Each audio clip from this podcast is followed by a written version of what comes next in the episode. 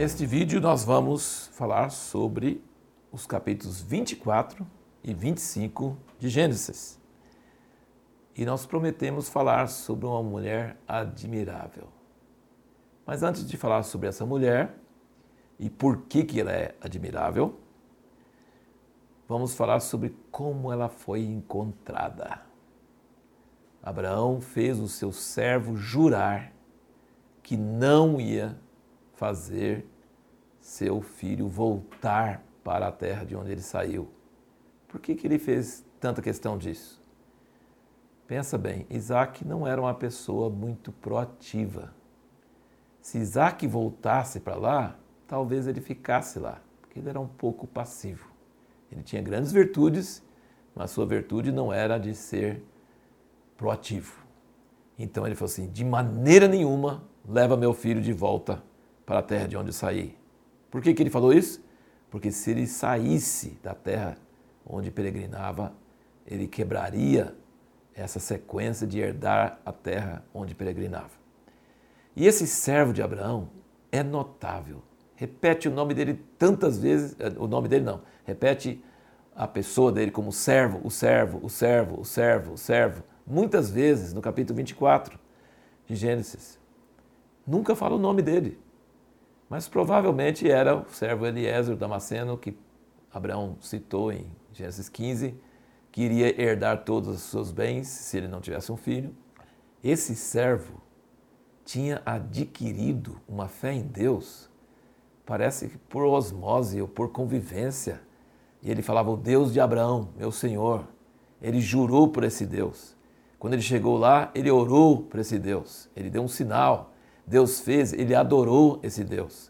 Que servo admirável também, que tinha assimilado uma fé em Deus como Abraão tinha.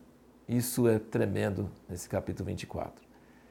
E ele tinha o domínio de todos os bens do seu senhor. Ele não precisava perguntar para o senhor sobre as coisas, ele podia pegar qualquer um dos bens do senhor e pegou dez camelos e foi lá e tal.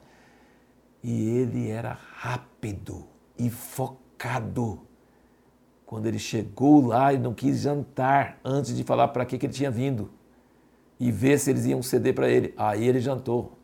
No outro dia de manhã, ele não quis enrolar e ficar um dia. Eles falaram, fica aqui mais um dia. Não, foi embora, quis ir embora no outro dia. Ele era rápido, igual a Abraão, para obedecer, para cumprir a missão. Ele era focado. Que servo tremendo que nós vemos aqui, que fez exatamente o que o seu Senhor tinha desejado que ele fizesse, o que ele tinha jurado para fazer. Agora vamos para a mulher que ele encontrou. Ele falou assim: que a mulher que oferecer para mim, tirar água para todos os meus camelos. Eu e você nunca demos água para camelo, mas gente bebe pra caramba. Ia um camelo, tinha dez. E ela foi voluntariamente, alegremente, para um estranho que ela não sabia quem era e, e tirou água para todos. Que hospitalidade, que disposição, que proatividade. E no outro dia de manhã perguntaram para ela: Não, mas não pode ir embora assim rápido, não. Espera um pouquinho, né? Não. Ela falou assim: Você vai com esse homem? Vou. Ela foi com ele no outro dia, mulher corajosa, para ir rapidamente com um estranho, para casar com alguém que ela não conhecia. E de longe ela viu Isaac andando no caminho e ela perguntou: É ele? E desceu. Você percebe em tudo que ela faz que ela é uma pessoa proativa, ela é uma pessoa de iniciativa, uma pessoa que faz as coisas rapidamente. Desceu e foi ao encontro do seu, do seu futuro marido. Depois nós vemos que Isaac teve que orar 20 anos para ter um filho, porque não podia quebrar a sequência, né? Mulher que vem de Padarã é uma mulher boa já, mas é estéreo, normalmente. Esse é o grande problema. Precisa de um milagre. Isaac orou e Deus respondeu, mas gastou 20 anos para Deus responder. Então não desanima se Deus demora a responder você, porque Isaac orou 20 anos e a resposta veio. E a resposta veio duplo, gêmeos. E ela foi orar e Deus falou que o menor ia mandar no maior. Deus não falou para Isaac, falou para Rebeca. Então, como que essa mulher, então depois você vai ver como que ela tomou a iniciativa. Ela mandou Jacó receber a bênção.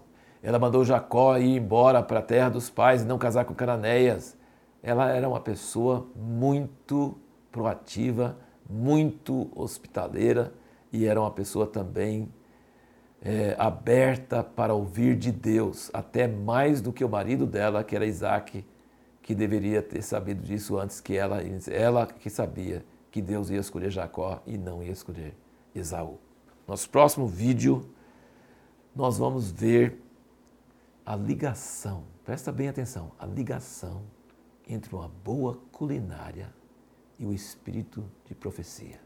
Você já pensou? Boa comida pode trazer o espírito de profecia.